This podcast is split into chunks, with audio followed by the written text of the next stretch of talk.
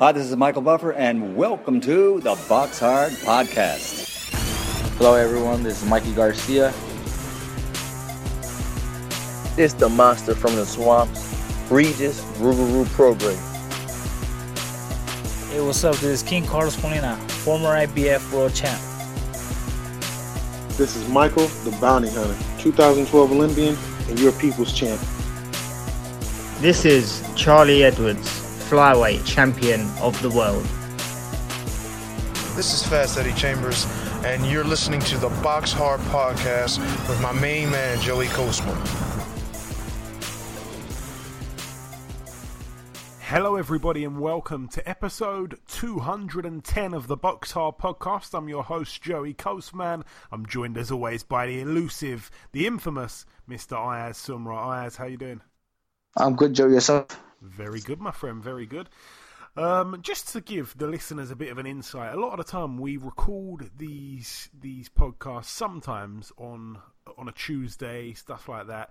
And by the Tuesday, honestly, a lot of the time we've got no clue whatsoever which guests we're going to get on on that week. So um, it all kind of comes together at the last minute. We've been lucky to get at least two guests on for a for a number of shows in a row now. Um, a couple of times back in the day, you know, I think there was a, maybe one or two episodes where we had no guests on, and there's been a couple of times we've had one guest on and stuff like that. But um, we've done pretty good actually to, to secure two. But as I speak to you right now, I've got absolutely no idea who the guests are going to be. But I hope you enjoy them. We're recording this on the Tuesday evening here. Um, Anyway, let's start with the review part of last week's action. Let's start um, on Friday, the 18th of October. There's nowhere else real, really to start, to be honest, apart from the Liacouras Center in Philadelphia, Pennsylvania, USA. Um, a top ranked show, obviously. Let's start with the undercard.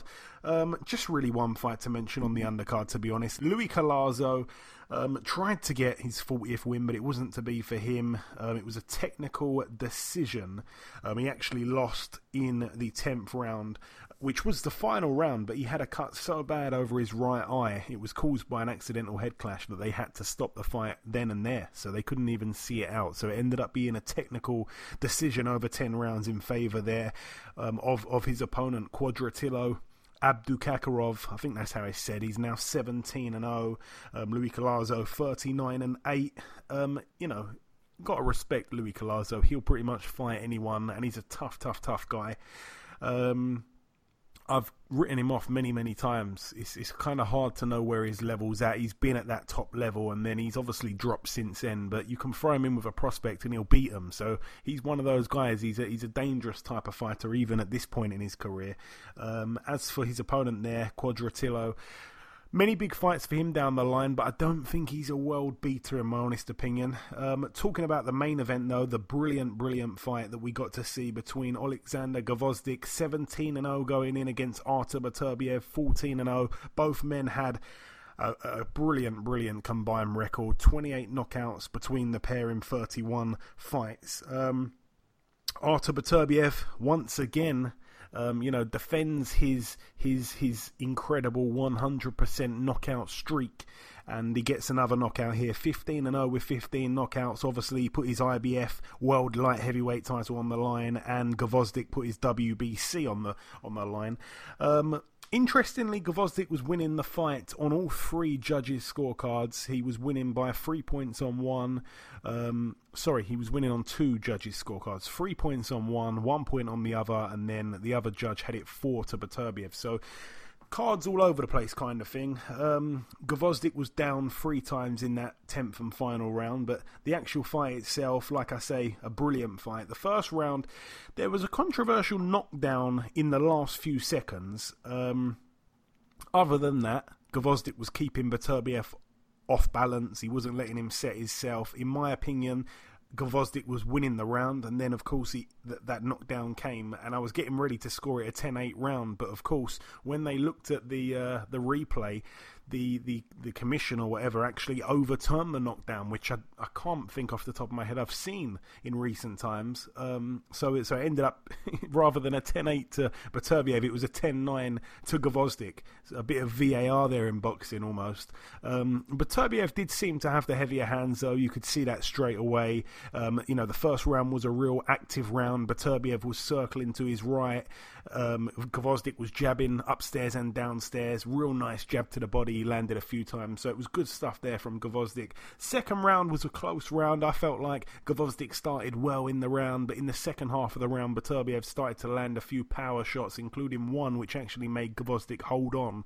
Um, I felt like it was it was a little bit controversial, but I actually gave the round to Beterbiev. I thought he just about nicked it. A lot of people disagreed, though. The third round, another round of the same, pretty much. Another real close round. Gvozdyk started well with a nice eye catching shots. You know, he was repeating uh, what he'd done in the prior round by, you know, landing nice shots to the head and body. But once again, Beterbiev finished the stronger, in my opinion.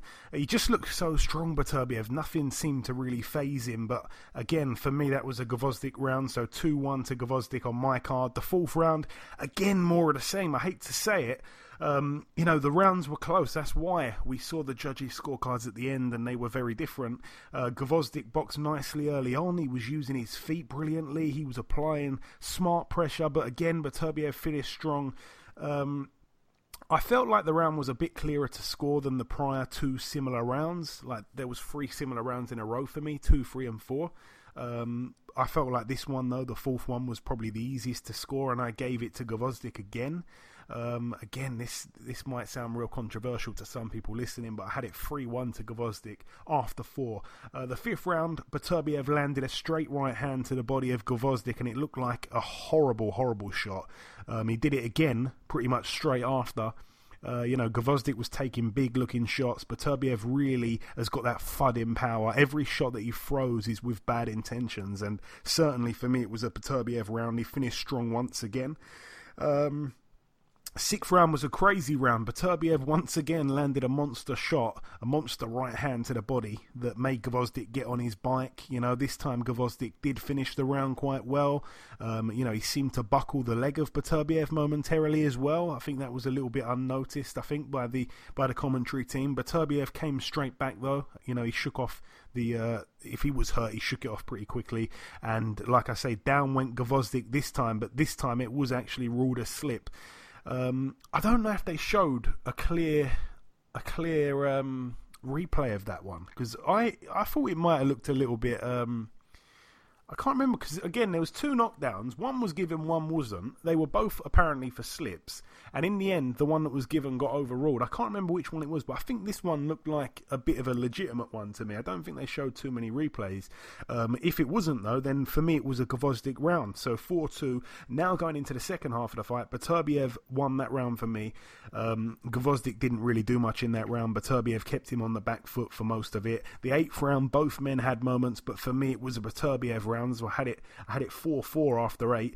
Uh, in the ninth round, Beterbiev really started to wear Gvozdyk down. Beterbiev really took over in the last minute of the round, especially. You know, he looked he looked exhausted to be honest, Gvozdyk, and he was eating massive shots. His mouth was wide open, sucking in the air. It was a big, big round for Beterbiev. So on my card, he turned it round five four. Um, and I actually said to myself during the fight, I said, Beterbiev 10th round KO. It just came in my head, but I didn't put any money on it or anything.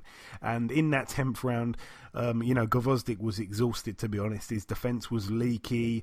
He was throwing shots. The hands weren't really coming back tight. His guard was, like I say, quite leaky. But Beterbiev had so much more in the tank at that stage. The referee told Gvozdyk after the second knockdown that he'll give him one more chance and then he was going to stop it. And to be honest, I liked that from the referee. Perhaps Beterbiev might have heard him say that, and that's probably why he went straight in for the kill. Uh, but the referee waved it off after that third knockdown. It was the right thing to do. All the all the knockdowns knockdowns, to be honest, weren't from massive shots. I think exhaustion played a big part, but Beterbiev was really taking over, and I felt like the right man won. You know, like I say, even on my card, he turned it round. I had no problem with the stoppage. Credit to both fighters. Both both men are real fighters. And in the post-fight interview, firstly, I was quite surprised by how good Beterbiev's English was. I didn't think he spoke any English at all. Um, either I've been living under a rock, or um, or or he's not done many interviews in English. But anyway, after the fight, he did say he doesn't care about the names. He just cares about the belts. He doesn't really care who he fights. So that is a, a kind of refreshing mentality, if you like, as as sad as it may seem. In boxing right now, everyone just wants the big money fights. He's an old school throwback type of guy. He just wants the belt. So that really means he wants Kovalev and he wants Bivol. So we should be in for some great fights. Hopefully, if they get made. But um, he seems like he's up for it. So uh, credit to him. And like I say, Gvozdyk, I think I've heard, I'm not 100% sure if it's true, but I heard he had to spend two days in hospital after the fight. So uh, a little bit worrying there. But Beterbiev once again lets us know his power is very, very real. Uh, that's it for that one, though. Moving out now to the card that took place in Newcastle at the. Uh, what's the arena called over there again? I think it's the. Um, uh, I think it's just called the Newcastle Arena, to be honest. But let's start with the undercard. Um, Martin Bakole got a fifth round TKO against Kevin Johnson. Kevin Johnson only had about three days' notice, to be honest. We knew who was going to win the fight. Um, I suppose Bakole probably did well to get him out of there in in, in five rounds. You know, um, he's he's he's quite a tough guy. Johnson, I think he'd only been stopped twice before. Um, he only had about three days' notice, like I say, so I didn't really expect too much from him. But he's so badly stuck in that that sparring partner mentality. You know, it, it's it's kind of it's kind of difficult to watch. You know, when he when he took on Bakole the other day, it was difficult to watch because he he just prefers to tuck up and try and slip shots instead of throw anything himself so he's just he's he's literally stuck in sparring partner mentality, which is sad because you know he was a good fighter, but he's just so lazy. Doesn't throw shots. He makes anyone he fights look pretty good, and um, if he turns up with a few days' notice, then you know he's just he's just not sharp enough to be honest to, to go the distance. So he took many big shots, and um, yeah, like I say, it was a bit uncomfortable to watch. I wanted it to get stopped even earlier, to be honest. Um, he should just pack it in now, Johnson. That's that's his 16th loss there. 51 fights, 34 wins, one draw, and like I say, 16 losses. Martin Bakole 14 and 1. Also on the bill, John Doherty went the distance against Lewis Van Pooch. So Doherty now 7 and 0. It was a points win over 6 there. Kieran Conway was on the undercard again. He took on Comrade Stempowski 9 and 1. Conway 12 and 1 with one draw. Obviously, in Conway's last fight, he drew with Ted Cheeseman. Um, a win for him on points over 8 rounds. Savannah Marshall moved to 8 and 0. A TKO in the third round against Ashley Curry, who had a losing record, 8 and 12 with four draws. Another overmatch fight there for Savannah Marshall. Um, Lawrence Osueke was also on the bill. He took on Ricky Summers.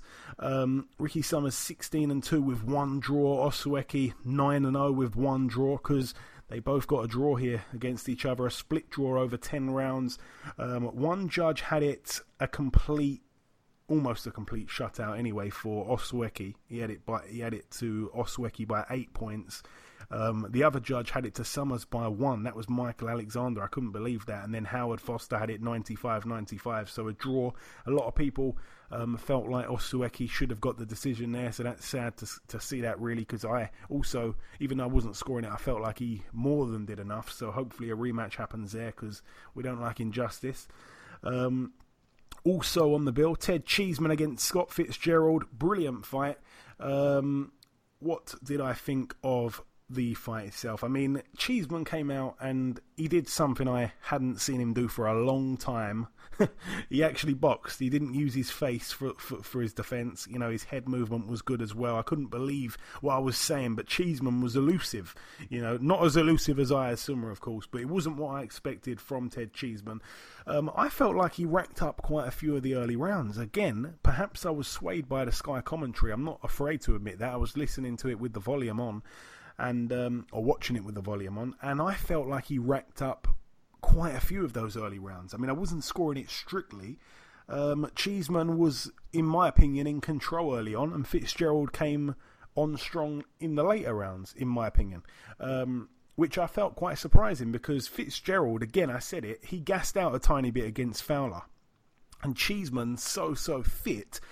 I thought if anyone was going to have any any success late on, it'd be Cheeseman. I said that on last week's show, but it was the complete um, opposite of what I said. So, yeah, quite a shocker there. But in the end, um, Ted Cheeseman lost a unanimous decision to Scott Fitzgerald. I think the scorecards were a little bit wider than what they should have been. Um, two judges had it to Fitzgerald by three, the other judge had it by two. That, of course, was for Cheeseman's British welterweight title, so he's now been um, sorry, super welterweight title. He's now been uh, relieved of that belt. So Scott Fitzgerald, the new British champion, and credit to him. Again, he's one of those guys. He's not going to be fighter of the year. He's not going to be British fighter of the year because we've got people like Josh Warrington and others. But he deserves an honourable mention now for taking on Anthony Fowler and beating him, and of course taking on uh, Ted Cheeseman and beating him in what was seemingly 50-50 fights, if not 60-40 fights to his opponent. So I like what he's doing there, Scott Fitz- Scott Fitzgerald. He can't really help but like him, in my opinion. Uh, the main event, though, Lewis Ritson now 20 and 1, a unanimous decision over 12 rounds against Robbie Davies Jr., who is now 19 and 2. Um, good win, to be honest, from Ritson. Again, the first round was a brilliant round. I felt like Davies started nicely. He was outlanding Ritson, even though at the end of the round, I thought to myself, to be honest, Ritson probably did land four of the five best punches landed in the round. Um, as the round went on, Ritson did have a great little spell where he was teeing off on Davies, but then again, Davies responded and had good success of his own. It was a brilliant last minute in the first round. Uh, it was a super tight round. I, I, felt like Ritson might have just done enough though. Uh, the second round, Davies Jr. for me won that round. He came out and once again tried to push Ritson back. Ritson looked stronger than I thought he would have looked against Davies, but Davies had more success and I felt like he won that round. Um, I did notice that Robbie Davies Jr.'s head movement was letting him down a bit.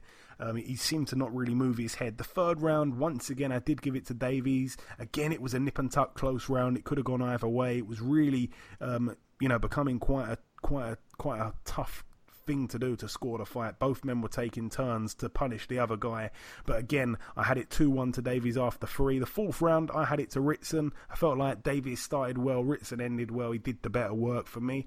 Um, Fifth round, again for me, a Ritson round, but another real tight round. Uh, the sixth round, another tight round. Controversially, I gave it to Davies Jr., but again, it could have been a Ritson round. Seventh round, brilliant round for Ritson. One thing that impressed me the most about him was his excellent jab. I mean, he had a real ramrod spiteful jab, and he caught Davies with a few, uh, a few nice, nice jabs, uh, you know, again and again in that round. So for me, four three to Ritson after seven. Um, I did say on last week's show that Davies is, you know, Davies' chin would be tested, and it was, and he showed a good, he showed a good chin, as did Ritson. Uh, the eighth round, Ritson round for me again. Um, but again, it was a close round. The ninth round, for me, Davies Jr. won that round. Davies Jr. had Ritson pinned on the ropes for the first time in the fight. Ritson appeared perhaps a little bit fatigued as well. So I had it 5 4. Um, and then in the 10th round, it was a close round. It could have gone either way. Um, I think I just might have just edged it to Davies Jr. So I had it five five, and then of course going into the final two rounds where it all, you know, it was all up for grabs. Uh, Ritson for me won the eleventh round, and then of course the twelfth round. What an excellent round! Um, you know, certainly a contender for round of the year. It was just unbelievable. Both men were letting their hands go in big combinations. Both men looked in danger. Ritson might have just edged it. So for me. 7 5 was my final card. Um, I was really impressed with, with Ritson's gas tank. You know, he's known to be a quick starter who burns out as the fight goes on, but no way. You know, he proved the doubters wrong. One judge had it five points to uh, to, to Ritson. That's quite wide because I had it by two. You know what I mean? Um, the other judges had it by four, I think, twice. So um, yeah, a little bit wide, I suppose, on the cards, but um, the right man won for me anyway. And credit to Ritson because I did not see that coming. And talking of the prediction league, um, Let's revisit that. I don't think we did too well, to be honest. Uh, let me go back over that. The listeners went with Ritson by knockout, so did you. I went with Davies on points. We didn't gain anything there. Um, I went with Gvozdyk on points, so did you, but the listeners went with Beterbiev by KO, so they gained a point.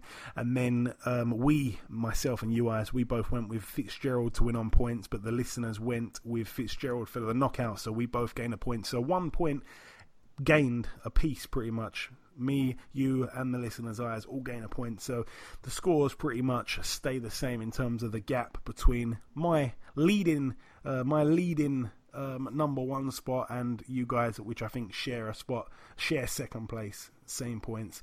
Um, but that is it though for the review part of the show. Just before we wrap up part one, the final thing to do is to welcome our very first guest.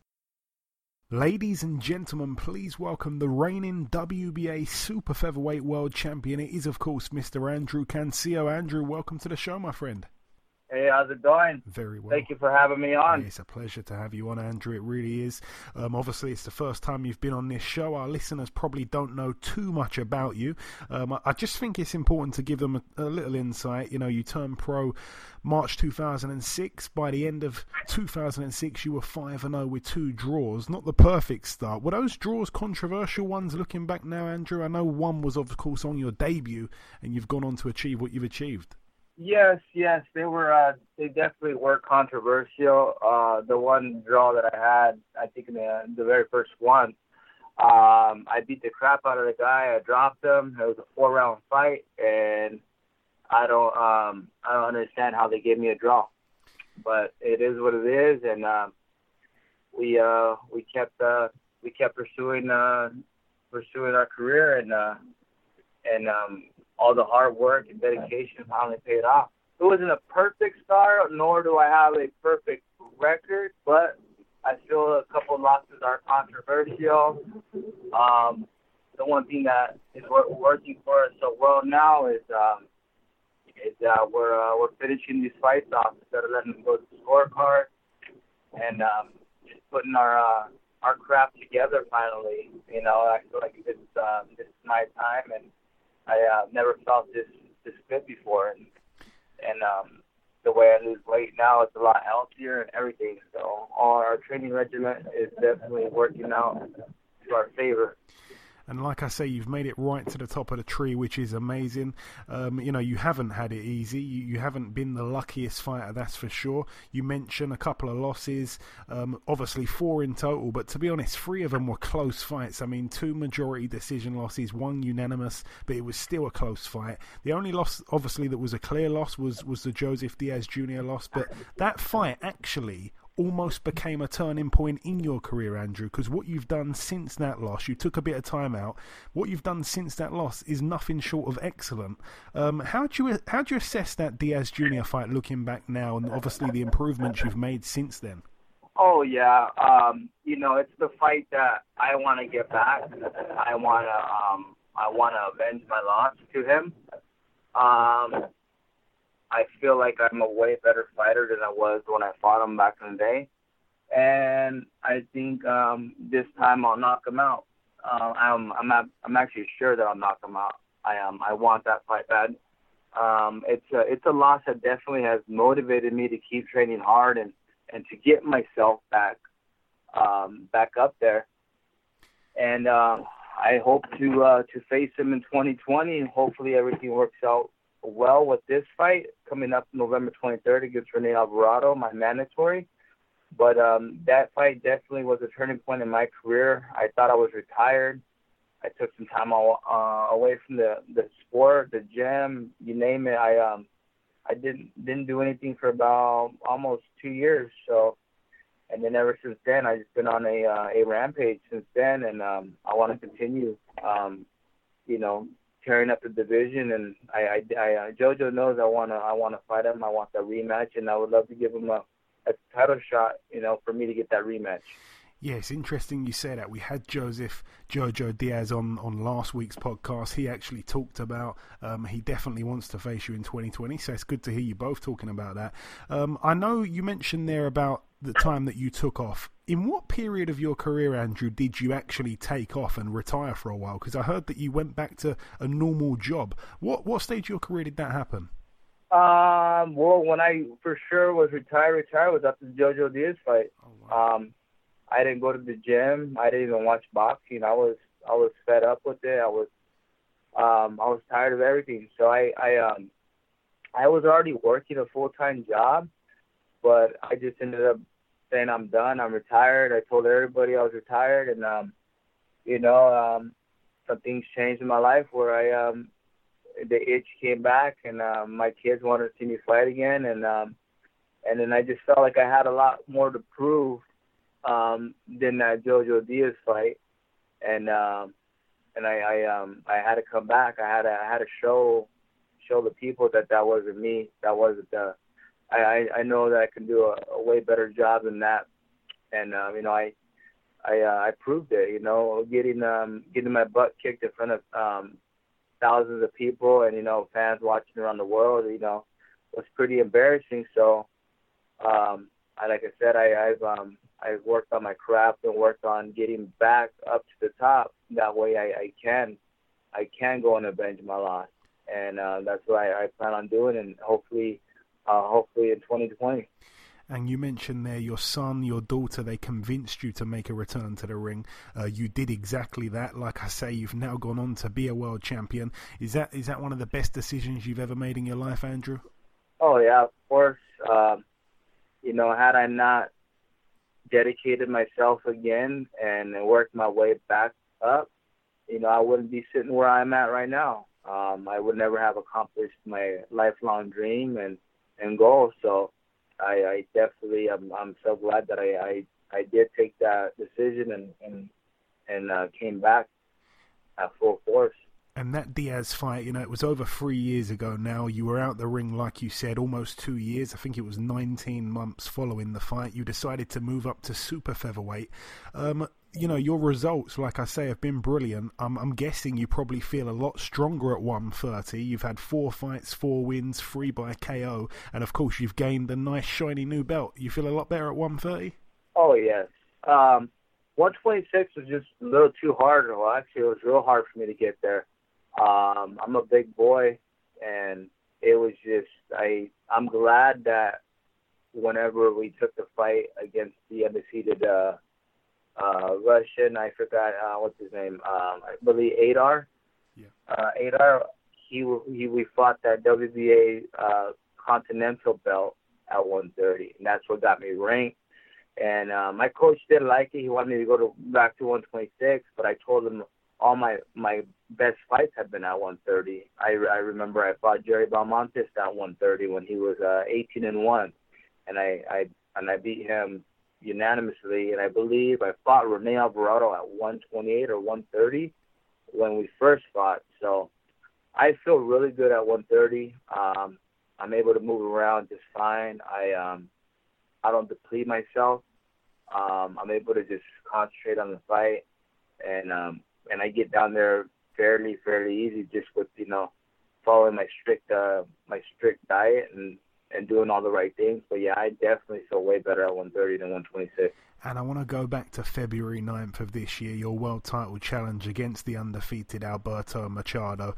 Uh, you know, you were the underdog going into the fight. It was filled with drama. You were down in the first round yourself. You got back up at the count of nine, but you battled back and you ended up dropping Machado uh, three times in that fourth round, all from body shots. Talk me through the fight itself because it was a crazy one. And of course, what's that feeling like becoming world champion, finally achieving that dream? Well, the first round, I I had a lot of jitters in the back of the dressing room. I was really really nervous, really uh kind of scared. I didn't know what to expect. Um, you know, I was 36 minutes away from uh, accomplishing my you know my dream and becoming a world champion. So I had a lot of emotions, a lot of um, just a lot a lot of emotions going through me. I couldn't uh, I couldn't stop shaking in the dressing room get out to the fight, still the same thing. After the first bell rings, I I figured they would go away like they normally do, and you know it was a pretty close round. Well, I would say I was doing good, doing good, and then um, kind of fighting timid, and um, he caught me with the right hook, followed up by a left uppercut, and uh, before I knew it, I was down on the ground, and um, I was like, oh shoot, you know this is uh, this wasn't supposed to happen, and um, I get back up from the canvas, and I just you know, I've been down before, I've been down by Rocky Juarez. He put me down, and uh, you know, I kept my composure um, and continued on fighting. But this time, I was pressuring him instead of fighting timid. I mean, that that knockdown definitely woke me up, and it, it snapped all the jitters out because now I was behind on the scorecard, and I didn't want him to think that I was um, that I was finished. So I started slowly putting my punches together by the time the first round ended um, get back to the corner, everything's good, and we go out there and we start landing our combinations, putting pressure on them, and um, I believe the third after the third round, my coach comes back and says, "All right." He goes, you're you're focusing on the head too much. He goes, um, he goes, which is beautiful. He goes, you're landing your shots. He goes, goes, let's work on the body this round. Go out in the fourth round, land a straight right, right on the right on the button on the stomach, uh, and um, he goes down. And then after that, I continue just going after the body. I didn't let up, and then um, before I knew it, um, the referee called it after the third knockdown, and um, I I couldn't believe it. I was like, I was jumping for joy, of course, and I just I couldn't believe that we weren't going to scorecards. Like right then and then, I knew that I was a world champion. And, you know, a lot of emotions ran through me. You know, I, you know, I was in tears. I was happy. Just everything that night came came true, and then it, it felt even better doing it um, in my own backyard at Fantasy Springs in front of my my my friends, my family. They were all there. It was a sold out arena, and and uh, it just it was it was a the best feeling in the world, you can say. And I'll never forget that night. No, I'm sure you won't. February 9th, 2019. I mean, like you say, in front of your family and friends, being the underdog, becoming a world champion, going that hard road which you've gone up to get there. Um, of course, you had the rematch in June. Again, you stopped him with a body shot, this time in the third round. You really did close that that chapter there, the whole saga with uh, with Machado with another bang, and then of course talking of rematches, the upcoming world title defense for you against Rene Alvarado, a man that you mentioned, you stopped him in eight rounds back in December 2015. Um, Rene is another guy who you know, has worked his way up. He's seemingly improved since that fight. But do you see this fight going pretty much the same way as the last one? You know, knowing this guy so well. I do. I feel like I've gotten a lot better than when I faced him back in 2015. Um, I feel like I'm gonna be able to box and slip his punches more, and um, I'm gonna go to the body. I love going to the body. I know he's a he's a come forward type guy, and he he's gonna bring it. But I just I just feel like I'm mentally strong, physically strong. I'm I'm I know I know um, I see things a lot differently in the ring now. It's a, um, it's like it's slowing down for me, uh, where I can see these openings a lot clearer than before.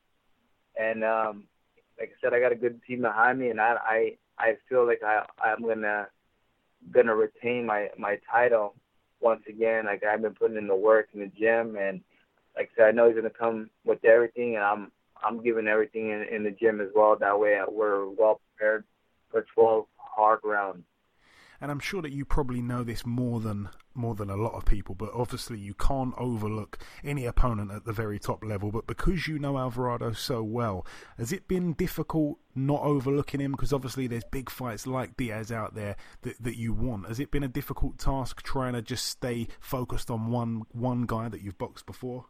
No, no, it's not hard at all. Uh, like you said, I want the bigger fight, so in order for me to do that, I have to stay focused. I have to stay focused to make sure I make sure I handle the task in front of me first and foremost, and then after that, then we can we can secure our future having bigger fights. So for me, staying focused is easy. I got I got my kids. I got I got goals in mind. I want to buy a house, and in order for me to do these things, I got to keep continue winning and getting bigger paydays for me to do that. So it hasn't been hard for me to focus. I I want to go out there and showcase why I am the 130 pound world champion.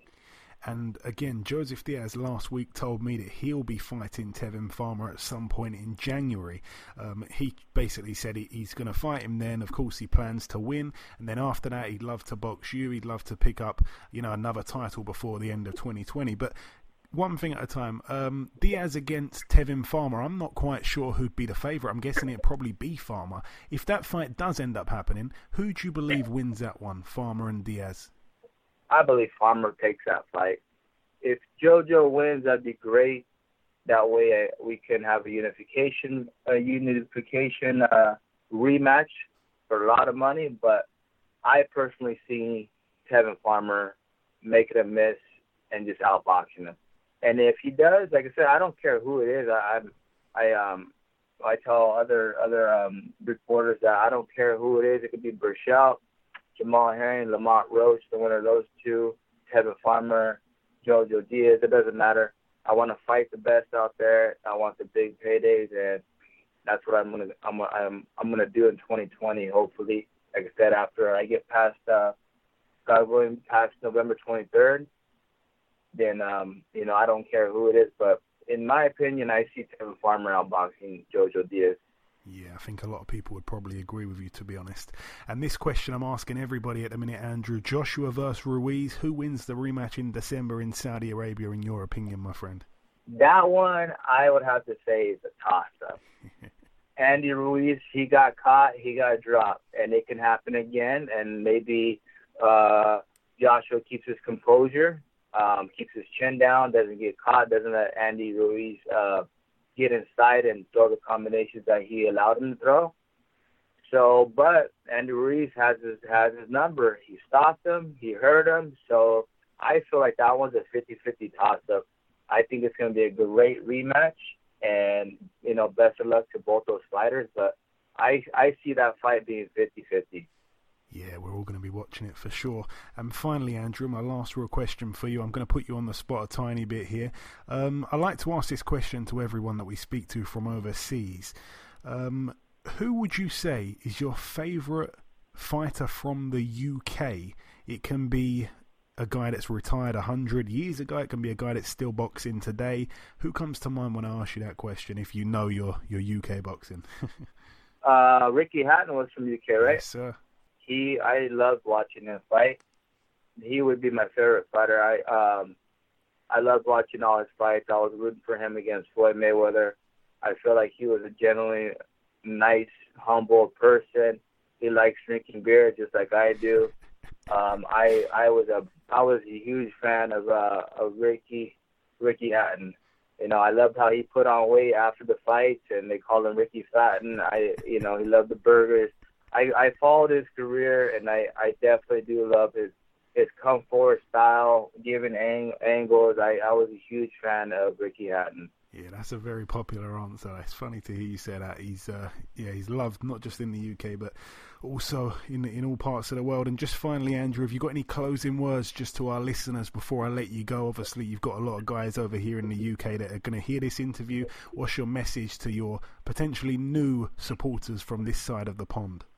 Check uh, me and uh, Rene Alvarado out while I'll defend my title on November 23rd live on the Zone. And uh, hopefully you guys enjoy the show and become fans of uh, me and follow me on Instagram and Twitter um, at Andrew Cancio and then uh, El Chango 130 on the Instagram. And uh, yeah, just tune in and um, if you guys like what you see, um, become a fan of mine. Uh, you know, I, I would love that. I'd love to have uh, UK fans out there. That'd be awesome. Excellent. Very well said, my friend. Listen, Andrew, it has been a real pleasure interviewing you this week. Best of luck with your fight on November 23rd at the Fantasy Springs Casino, and I hope that we can catch up sometime after your win. For sure. Thank you for having me on. Appreciate it. Okay, now it's time for part two on this week's show. This part, of course, the news part of the show. Ayaz, what you got? Cecilia Brækhus has signed a multi-fight promotional deal with Eddie Hearn and Matchroom Boxing. The agreement will uh, will see the undisputed welterweight world champion fight on Sky Sports in the UK and DAZN in the US. Uh, Tom Loeffler, however, remains as an advisor. Yeah, I mean Cecilia Brækhus, pretty much recognised by everyone at the minute aside from uh, some crazy people, as the best fighter, the pound for pound number one in the female side of the sport. So it's a big signing for Eddie Hearn. A lot of people bash Eddie Hearn for this and that, you know, each to their own, but you've got to say, he's he's a powerful man in boxing, and he is doing a hell of a lot for women's boxing. You know, he's obviously had Claressa Shields on his cards. Um, he's had you know Katie Taylor on multiple multiple big shows, too many actually. She gets she gets um she gets herself on every show. I mean, I'm sure she'd be on the Joshua undercard if it wasn't going to be a problem in Saudi. Obviously, Natasha Jonas as well. Um, I got a feeling, yeah, he's he's also got Terry Harper as well, who I think's fighting perhaps this week or the week after.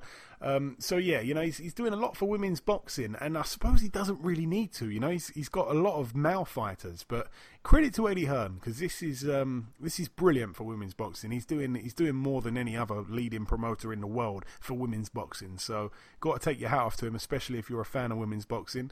Um, so yeah, hopefully we see those big fights with Brækhus and a few others. Kubrat Pulev will first Rydell Booker in a heavyweight clash on the undercard of Herring v Roach Jr. on November the 9th. Yeah, um, you know what? Kubrat Pulev, I mean, I really, really rate him, you know? He he's obviously still got that one loss which came to Vladimir Klitschko. I put him right up there. I've always said it for years and years. Him and him and Povetkin, I would have thought would have been a brilliant fight. I wanted to see that years and years ago.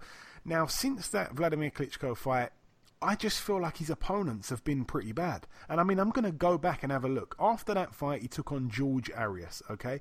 Um, you know, he went the distance with him. Then he took on Maurice Harris. Then he took on Chisora. He beat Chisora easy, even though it was a split decision, which was a complete joke. I remember betting on that. He, he toyed with Chisora. Uh, then he took on Sam Peter for for a reason that I don't understand at all. Then he took on Kevin Kingpin Johnson, who he spoke about in part one. Then he took on Hughie Fury. Good win, fair enough, but Hughie Fury, you know, other than that that fight against Joseph Parker, still a little bit untested. And you know, he, he cut Hughie Fury early on, and he controlled everything. It wasn't a hard fight for him. Then he took on Bogdan Dinu and he stopped him. Then obviously that controversy happened after the fight with that woman and all that. Forget about that. Don't want to go into it. But it just seems like he's treading water and he's getting older. You know, Kubrat Pulev's 38 years of age now. I don't understand what he's waiting for. Um, I, just I don't understand what's going on. It's like he's now with top rank, so I'm I'm expecting them to deliver something big for him, but I don't really get what's going on because you know his last fight, as I said, against Dinu who I think was coming off a loss. I think Dinu was coming straight off a loss to Jarrell Miller, and um, he knocked him out with ease. And now he's fighting this guy here, and I just can't understand the logic behind it. But um, what's he doing? You know, why isn't he fighting a Joseph Parker? Why isn't he fighting a Dillian Whyte? Why isn't he fighting? Um, many guys like Dubois. There's so many, so many much more interesting fights than this. So I don't know what he's doing. He's just treading water, and he has been since that Klitschko fight in 2014. I'm almost um, ready to, to throw the towel in on on Pulev. What is he doing? Yep, um, Luis Nery will face Emmanuel Rodriguez in a bantamweight clash on the Wilder vs Ortiz undercard oh, this is a brilliant fight. I, I, heard it got made the other day, and I think I tweeted about it. I really, really like that fight. Obviously, Luis Nery's been involved in a couple of dodgy things, but as as for his actual boxing itself, he's a brilliant fighter. Thirty and 0, 24 knockouts. Um, even though Emmanuel Rodriguez got smashed by Inoue and he looked terrible, let's not write him off. You know, he showed before that fight he's a real good fighter and he's a mover as well, which I think brings an interesting dynamic to this fight. Um, I'd probably favour Nery because I think he's a bit special, Luis Nery, but there needs to be drug testing for it, and I think it, it's a brilliant fight. I mean, it's it's it's it's a fight that I feel like both of them need at the minute because Luis Nery you know, since beating Yamanaka, again, he's gone on a little bit of a weird run. You know, Jason Canoy, Renson Robles, McJoe Arroyo, fair enough. He beat Payano, even though I'm a bit, I'm a bit kind of, I don't know, I'm not sure on Payano. I don't think he's that great anymore. I think he's he's pretty quickly kind of washed up a bit. Um, and now he takes on Rodriguez, who, like I say, is, is a brilliant fighter. So that that's a very interesting fight, and that's one I'm going to be tuning into. That's a brilliant fight. Please don't, if you're listening to me now, please don't overlook that fight. That's a cracking fight for the calendar. And finally, Anthony Crolla will face Frank Urquiaga in a lightweight clash on November the 2nd at Manchester Arena. Oh boy, oh boy. I'm going to try not to go in too hard on this. Um, Anthony Crolla, obviously, we know it's his farewell fight. He takes on Frank Urquiaga, or whatever his name is. Um, it's, it's, it's hard. It's hard to not go in on this because the guy. I mean, I think he's beaten about five or six people with winning records. He's got a record of 13 and 1 with one draw. In his last fight, he got a draw against Ivan Thomas, who was 9 and 0. Um, Ivan Thomas just got knocked out by Devis Boschiero, please, if you don't know who that is, BoxRec Devis Boschiero. Luigi's not going to like it, but I've said it before. Boschiero is one of the paddedest records I've ever seen in my life. Um, um, yeah, so he drew with a guy that got sparked by Boschiero. Um, his other loss was to Edis Tatli, who, of course, we saw box Teofimo Lopez and get stopped by him. Obviously, no shame in that. But Edis Tatli's not a world beater. And um, Anthony Crolla takes on this guy here. Again, I can't even really say his last name, Urquiaga or whatever. I, I just don't see the point in it. I was having a little bit of a debate on Twitter. Someone said, "Oh, it's his farewell fight. You know, just just be happy with it. You know, or, or don't watch it." I'm gonna watch it because I watch everything, but you know, I think it speaks for itself when Nigel Benn's coming back after 23 years out of the ring and he's facing someone who's a much, much, much bigger threat than this guy here from Spain.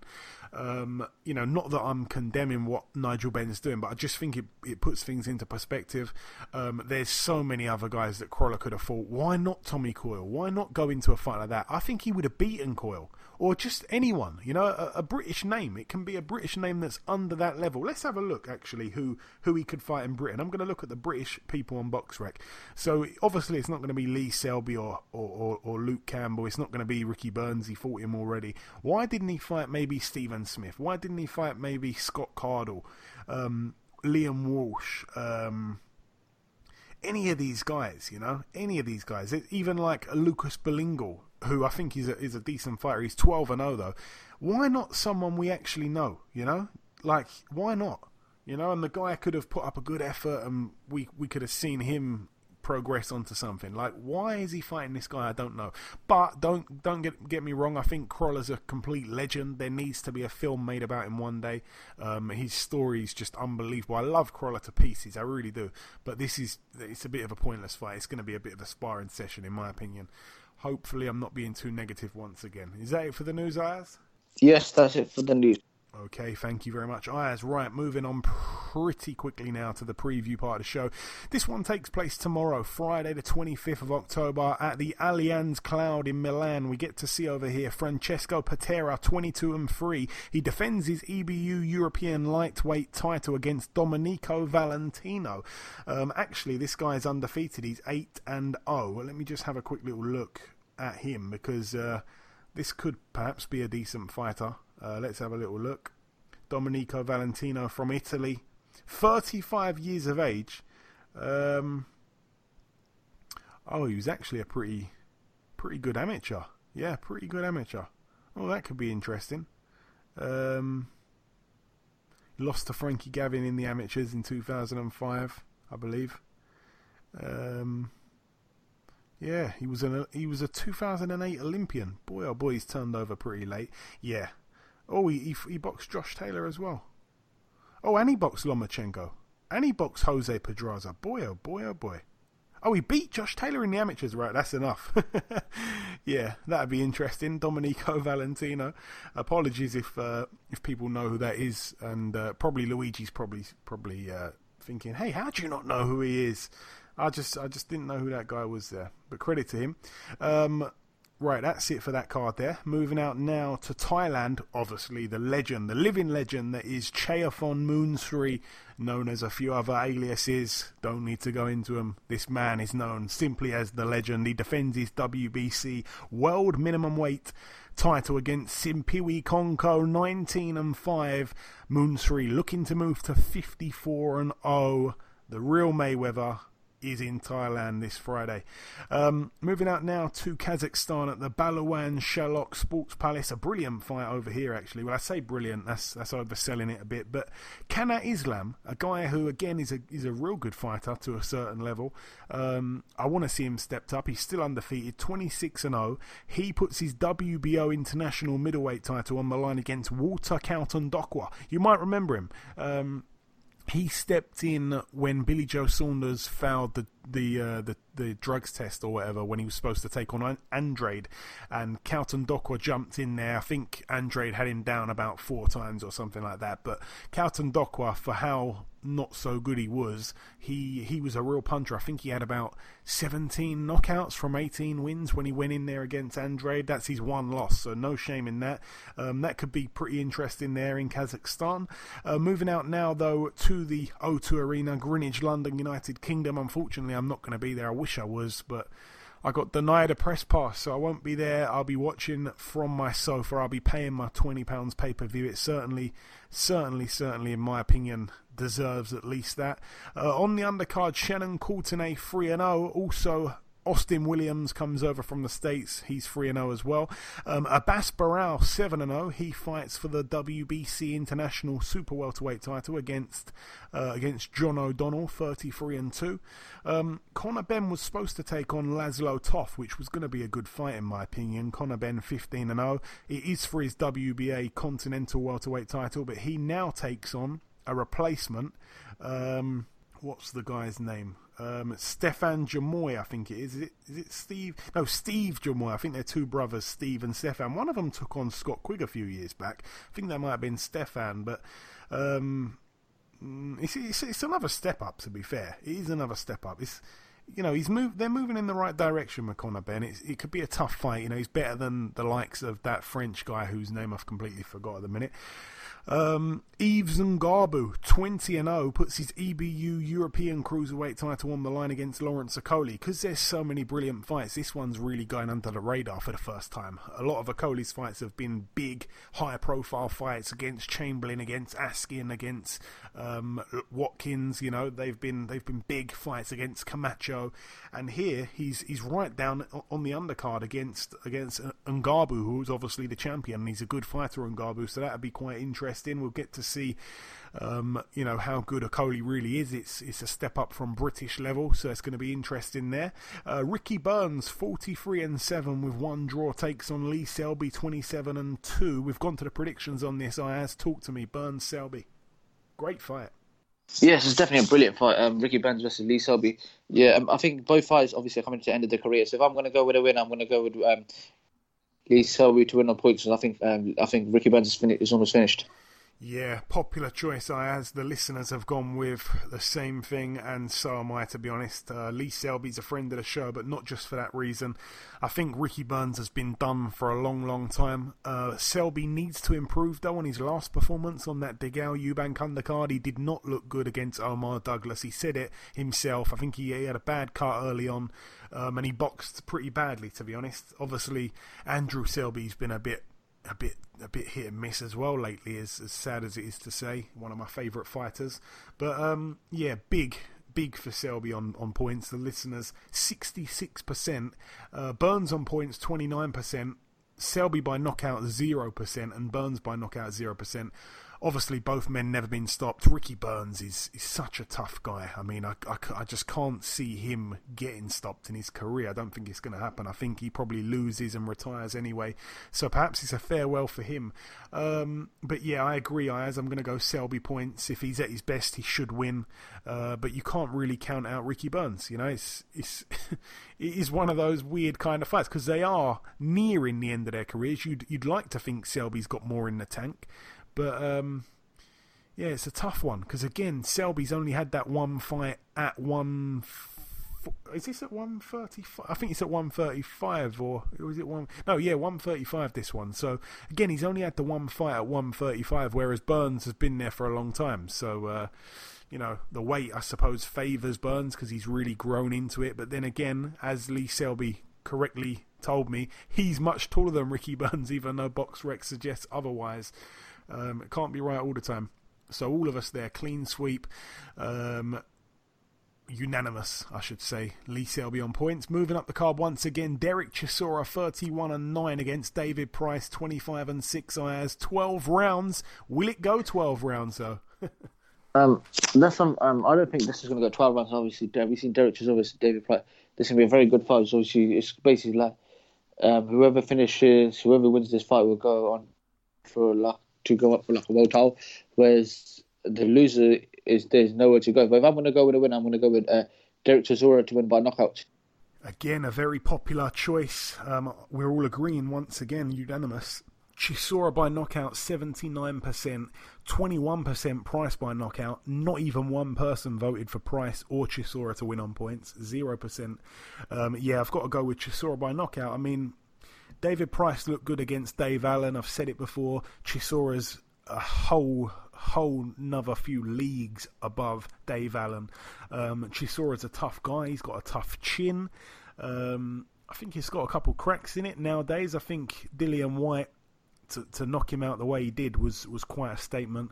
Um, but I just think he's he's all wrong for David Price. He's going to overwhelm him, and even though David Price has looked all right in his last couple of fights, Cash Ali and uh, and um, and uh, Dave Allen, you know, I just don't think you know those guys are a big drop down from Derek Chisora, and you know, Derek Chisora should be near the end of his career. Dave David Price should be near the, the, end of his career. I'd like to see the loser retire. It seems like a bit of a fashion this weekend with a few of the fights. Um, but yeah, you've got to go Chisora knockout. I mean, I don't I don't think no way in the world is it going to go the distance.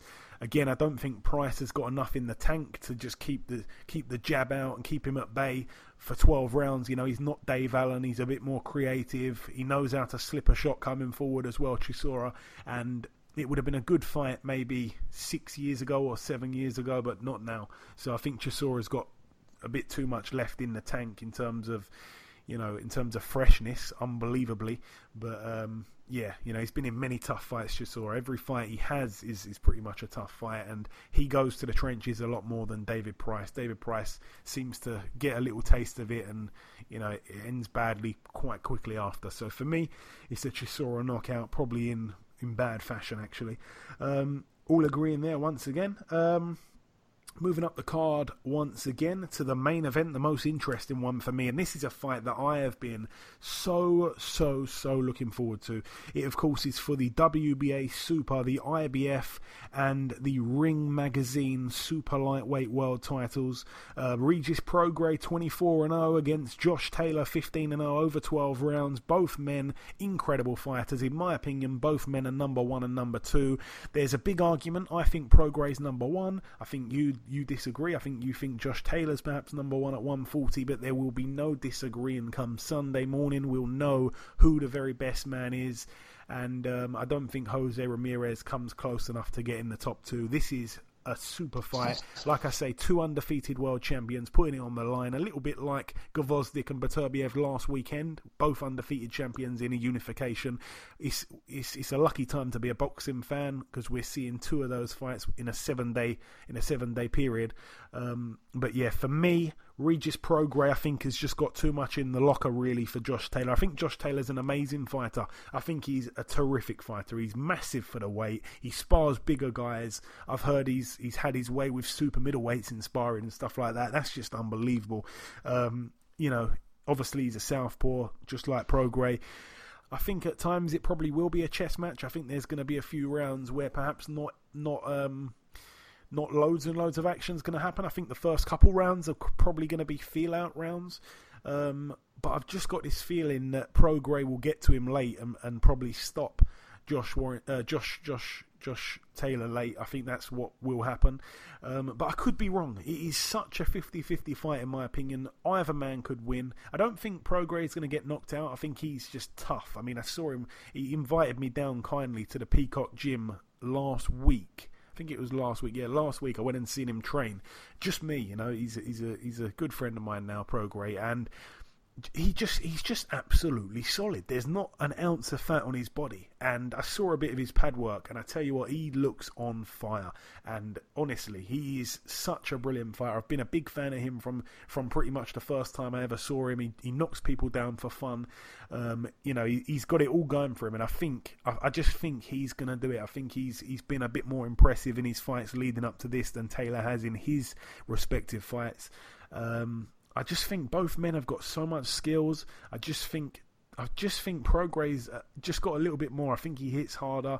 I think he's probably a bit quicker, and he's just he's he's he's strong as hell. He really is. Whereas Taylor's gonna try and have to use his reach, I suppose, but I just don't think he's gonna be able to keep uh, the little pit bull, the Rougarou off of him. And I think the knockout comes late on, but I mean, I was torn between points or a knockout, but I think I'm just going to go with a knockout in the late rounds. Very, very big call from me, I know.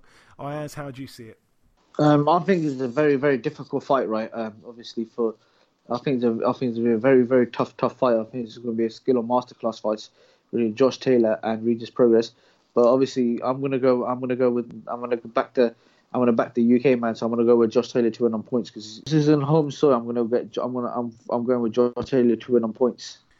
Okay, Josh Taylor on points. The listeners agree with you, Ayaz. So you and the listeners, great minds think alike. Um, but yeah, just my last word on that fight. I think that you know it's just such a cracking fight. I hope that it gets the pay per view buy the pay per view buyers it deserves. Hope everyone tunes in and enjoys it. It's going to be absolutely magnificent. Um, I was going to say something else, but I can't remember what it was now. I just cannot wait for that fight. There's not many fights where I'm just looking forward to it like a kid at Christmas, and that fight does it for me. Moving out now to the Reno Sparks Convention Center in Nevada, USA. Two last bills to go over. Uh, let's start with the undercard. Mikaela Mayer, 11 and 0. She fights for the NABF female super featherweight title against Alejandra Zamora, 7 and 3. Uh, also on that card, Andy Vences, 22 and 1 with one draw, takes on Mark Bernaldez, 19 and 2. That's a 10 rounder there. Uh, also on the bill, Joshua Greer Jr., 21 and 1 with one draw. He's in a 10 rounder against Antonio Nieves. A friend of the show, Greer Jr., likes to bring out the pillow with a Z's on it. Um, Nieves, I said, 19 and 2 with two draws. That one's for the WBO, NABO Bantamweight title and the WBC Continental Americas Bantamweight title. All the best there to Greer Jr. Um, topping the bill though, Shakur Stevenson, 12 and 0, gets his chance to fight for the world title belt. It's the vacant WBO World Featherweight title. He takes on Joet Gonzalez, 23 and 0. Um, again, I said it on, I think it was last week's show where Shakur Stevenson was on the show. Uh, you know, he's he's he's fighting a guy here in Gonzalez who's not that well known to the UK fans, but he's actually a good fighter, Gonzalez. And if you listen to the interview, I even said it. I think Gonzalez has stopped all but one, or perhaps even all of the southpaws he's boxed as a pro. So. Shakur Stevenson's a southpaw. He did say, "I'm not like those guys. I know what I'm doing in there. They're not me." Um, we chuckled about that, but no, it's a it's a good fight. It's a really good fight, um, and he, he becomes possibly uh, the the youngest world champion in boxing right now. So no matter what you think of Shakur Stevenson, he does have that superstar. There's something about him. He's he's got that little little pinch of, of superstardom in his mixture somewhere. You know, he's something special about him. And if he wins, he becomes a big star there. It'll be his 13th fight. That'll be brilliant for him.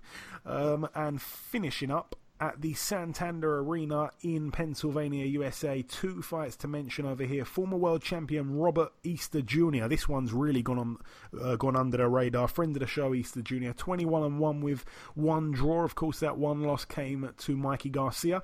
He takes on Adrian Granados over 10 rounds. Um, Granados 20 and 7 with two draws. Never really in a bad fight. Should be interesting. Like I say, massively gone under the radar. That one's on Showtime, by the way. Uh, topping that bill, though, Eric Jackson Lubin 21 and 1.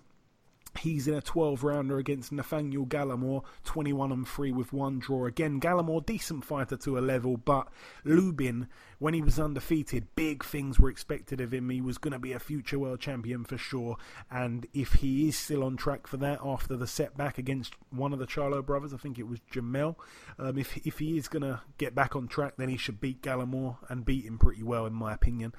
Um, I just quickly missed out there. Shakur Stevenson against Joet Gonzalez. I as the final prediction. Um, I know you probably don't know too much about Gonzalez. I'm going with Stevenson on points. The listeners are going Stevenson by knockout. I'm guessing you're also going with Stevenson. Knockout or points?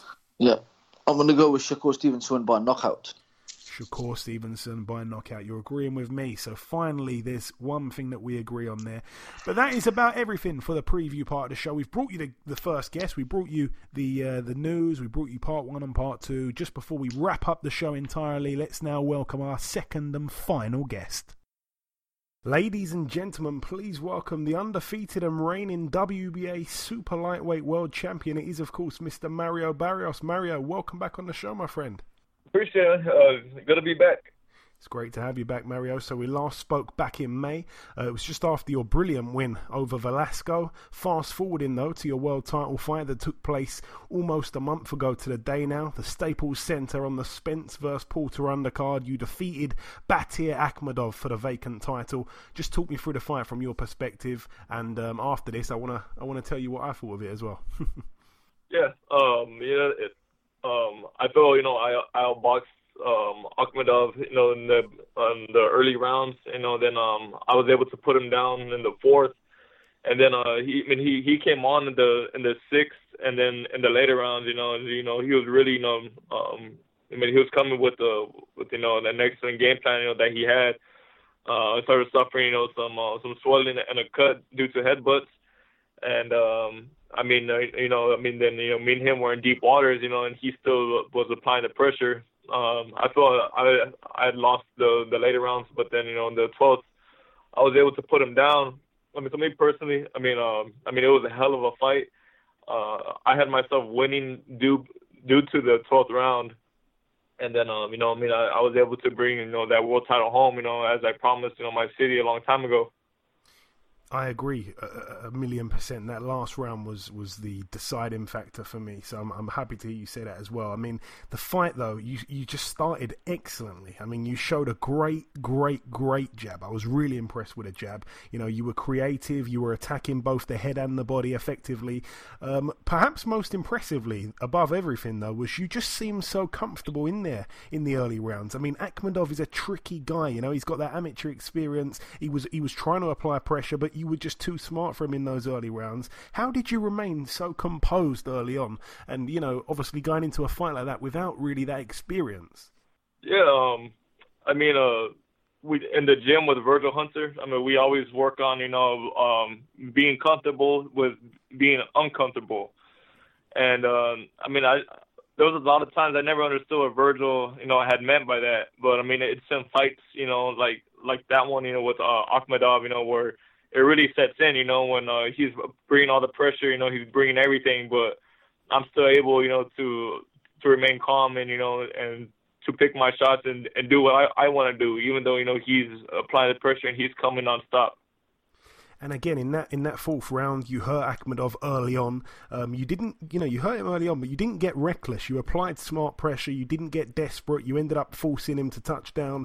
Um, if I had to throw one criticism your way. It, it just has to be, if I'm being honest, I think sometimes you just trade a little bit too much. It's like you, you don't mind trading. I know that obviously you can punch. Your record your record shows that, but sometimes you know you, you stay in the pocket a little bit too long. You end up giving away your size advantages, which obviously gives the smaller man a much better chance to land a big shot himself. Is that fair to say? Yeah, yeah, no, that's very fair to say. I mean, you know, my my corner, you know, my uh, my team, they they know me as a fighter I am, and um, you know that's what they always try to tell me. You know, they, they try to have me not sit in there, but I mean uh, that's the kind of fight you know I do love. Um, you know, even you know, even though my, my corner doesn't, you know, I mean, I get real caught up, you know, in, in trading punches, you know, and, and going blow for blow, you know, and a lot of times, you know, when I shouldn't. But I mean, it just, you know, it's it's the fighter that that I am. Yeah, for sure. And again, if, if anyone that's listening to this interview hasn't watched the fight, you need to go and check it out. Um, as the fight went on, Akhmedov's constant pressure did eventually cause uh, cause Mario to, to appear a little bit fatigued. You started to neglect your jab. It started to turn into a bit of a war. You had to dig deep. You had to show heart that you hadn't previously shown in in a ring under the lights. And if I'm being honest, Akhmedov was was turning things around. I think you agree a little bit in those later rounds. There was actually a moment in between the rounds where I started to think damn, like have have you perhaps let you know let let let go of your grip on the fight? Because again you started so brilliantly and his his pressure seemed to be getting to you. Um, then like I say in the final round you pulled out that shot and it was just a sensational shot. You dropped Akhmedov. He got back up but that one shot for me won you the fight again. Am I being fair with what I'm saying? And have you had a chance to watch the fight back? Obviously you said you said you have. I'm not sure how in depth you've watched it. D- did you score it at all yeah, yeah, no, I mean the the way I had it um during the fight was the way you know I still had it scored. You know, when I rewatched it, you know I had myself winning. You know, the first five rounds, and then including the the knockdown, and then um I had Akhmedov winning the others besides the the 12th. You know, I mean, um like you said, I mean he really, you know, I mean he he brought the fight. And um, you know, I mean, I, I had to really, you know, dig down deep and you know, make something, you know, that only champions uh, are are able to do, make happen and uh, I mean, you know, I mean, I sent my hat to him, you know, a hundred percent. Um, I mean, I, I I told him, I mean, after the fight, you know, I, I do believe, you know, he he will be world, you know, world champion one day. But uh, I mean, I believe, you know, on fight night, you know, it, you know, that wasn't his night. And obviously no one knows you like you know yourself. We haven't obviously witnessed your sparring sessions. We haven't seen you take every punch that you've taken in your in your career. We haven't seen you have to dig deep like that before. Maybe you've done it in the gym many times, maybe you haven't. But I want to ask, did you find out something about yourself that night because you showed so much character? Did you ever have to show heart like that, you know, before did you really find out that you've got something that you perhaps wasn't sure you had? No, I mean, uh, I I've always known. I mean, uh, I, I've always told you know my fans, you know, the media. Uh, I mean, uh, I'm a, I'm a warrior, you know, which is why I gave myself, you know, the, the name El Azteca. I mean, you know, because it represents me. It represents, you know, the the kind of fighter that I am. And um, I mean, that's one one thing that was really good, you know, taken away from this fight. You know, I was able, you know, to uh, show everybody, you know, I mean, because I've been saying it, I've been telling everybody, but that fight really, you know, it showed everybody, you know, it doesn't matter whether it's the first round or the 12th round. I mean, I'm going to stay in there in the fight regardless and it runs in the family because again your sister Selina in her loss showed courage that you almost don't get in women's boxing if I'm being honest. I mean she didn't take a, a backward step all night in that fight uh, that she had. And I'm going to say it now Mario I, I doubt you'll have a tougher fight in your life than that fight. I mean it, it might seem early it might seem premature to say that. I mean you, you might not retire undefeated. You might you might lose at some point before you hang the gloves up in, in many years time. But I honestly doubt you'll need to dig deep like that again. I think you've you've at least proved prove to yourself and to everyone else that you really can dig and, and go into the trenches. Um, do you believe though that that's that's a big learning fight? I know a lot of people like to say you can learn more from a loss than you can in a win, but I feel like even though you won the fight, you're going to learn and improve so much on that. Yeah, no, I mean exactly. I mean, you know, coming from this fight, we're able to look back, you know, look at what you know that the changes I should have made in there, and um, I mean, I have no doubt, you know, I mean, in, in my career, you know, Akhmedov, you know, is going to be, you know, a name, you know, that's always going to be brought up, you know, I mean, by me and by anybody else, you know, as, you know, my, my hardest fight. Um, I mean, I know, you know, there's plenty of challenges ahead of me, but um, I don't know if any are going to present, you know, as much trouble as they did, you know, on fight night. Yeah, well said. And how does it feel now to be a world champion? Has it sunk in yet? You're only 24 years of age, one of the youngest world champions in boxing right now. yeah, I mean, um, it, it really didn't set in. I mean, uh, until you know I finally made it back home. You know, then uh, the amount of you know support and everything I received. Uh, I mean, it's been a it's been a you know remarkable uh, remarkable here in San Antonio. I mean, um, but I mean, yeah, I mean, and then you know, finally hit me. You know, man, I'm a world champion. You know, this isn't you know only just San Antonio. Like this is worldwide. Like, I'm I'm one of the best in my division. you certainly are, my friend. And uh, obviously, it's still kind of early days. Um, have you got any idea when you're next going to be in the ring at all, or is it still a bit too early? Uh, still a bit too early, but I mean, we're looking at um early next year. Mm-hmm. Okay and a big fight that's coming up this weekend. I'm sure you'll be tuning in somehow. Uh, Taylor against Prograis. It's, it's, it's, a brilliant fight. One I'm so so looking forward to. I feel like a kid at Christmas. Um, who wins for you in that fight, Mario? A lot of Americans don't seem to know too much about Taylor. Yeah. Um... I actually, you know, I I favorite Taylor. Uh, I, I believe, you know, if he could, you know, just avoid, you know, uh, the big shots, uh, or the big awkward shots that Prograis um that he throws. I mean, uh, I believe Taylor, you know, he's a he's a more superb boxer. Uh, I think he has a more like a higher boxing IQ. Um, but uh, yeah, I mean, so, I mean, I favorite Taylor, but I mean, Prograis. I mean, he's a dangerous puncher. You know, he's real awkward. You know, he has boxing ability as well. I mean, so I mean, we just have to see, you know, how the how the fights, you know, how it plays out. And my final question for you, I'm asking this to everybody at the minute: Joshua versus Ruiz. How does that one go? The rematch in Saudi Arabia in December to, to, to cap off the year. It's been an eventful 2019. Yeah. Uh, well, I mean, uh, of course, I mean, uh, I'm um, I'm leaning with uh, Ruiz, but um, I mean, you know, I believe, you know, I mean, Joshua, you know, he's really going to come, you know, prepared. You know, he's going to make sure, you know, he, you know, he goes back and you know he corrects all the mistakes he made in the first fight. And um, I mean, I, so I mean, I believe you know this one is gonna be a more um, a more intense fight. You know, even though that first one, I mean, it was had everybody you know out of their seats. Uh, but yeah, I mean, the me personally, I mean, I'm I'm leaning with uh, with Ruiz again. Yeah, a lot of people agreeing with you. A lot of people. And uh, just finally, Mario, if you've got any closing words just to our listeners before we let you go, if you want to send a final message at all, take it away. Yeah, um, just, I mean, appreciate you know anybody supporting, you know, and um, any new supporters Well said. Listen, Mario, it's always a pleasure speaking with you, my friend. Congrats once again on achieving a world title, and I'm sure that we'll catch up sometime in the new year, my friend. We definitely will. Thank you, man. Okay, and this wraps up episode 210 of the Box Hard podcast. I've been your host, Joey Coastman. Ayaz Sumra has been Ayaz Sumra. A massive thank you to our two guests on this week's show the reigning WBA Super Featherweight World Champion Andrew Cancio, and of course, the reigning WBA Super Lightweight World Champion Mr. Mario Barrios. The prediction league currently stands at myself in the lead on 18 points. Ayaz and you, the listeners, are joint second with 12 points, but remember, there are another four points up for grabs this weekend, so best of luck with that.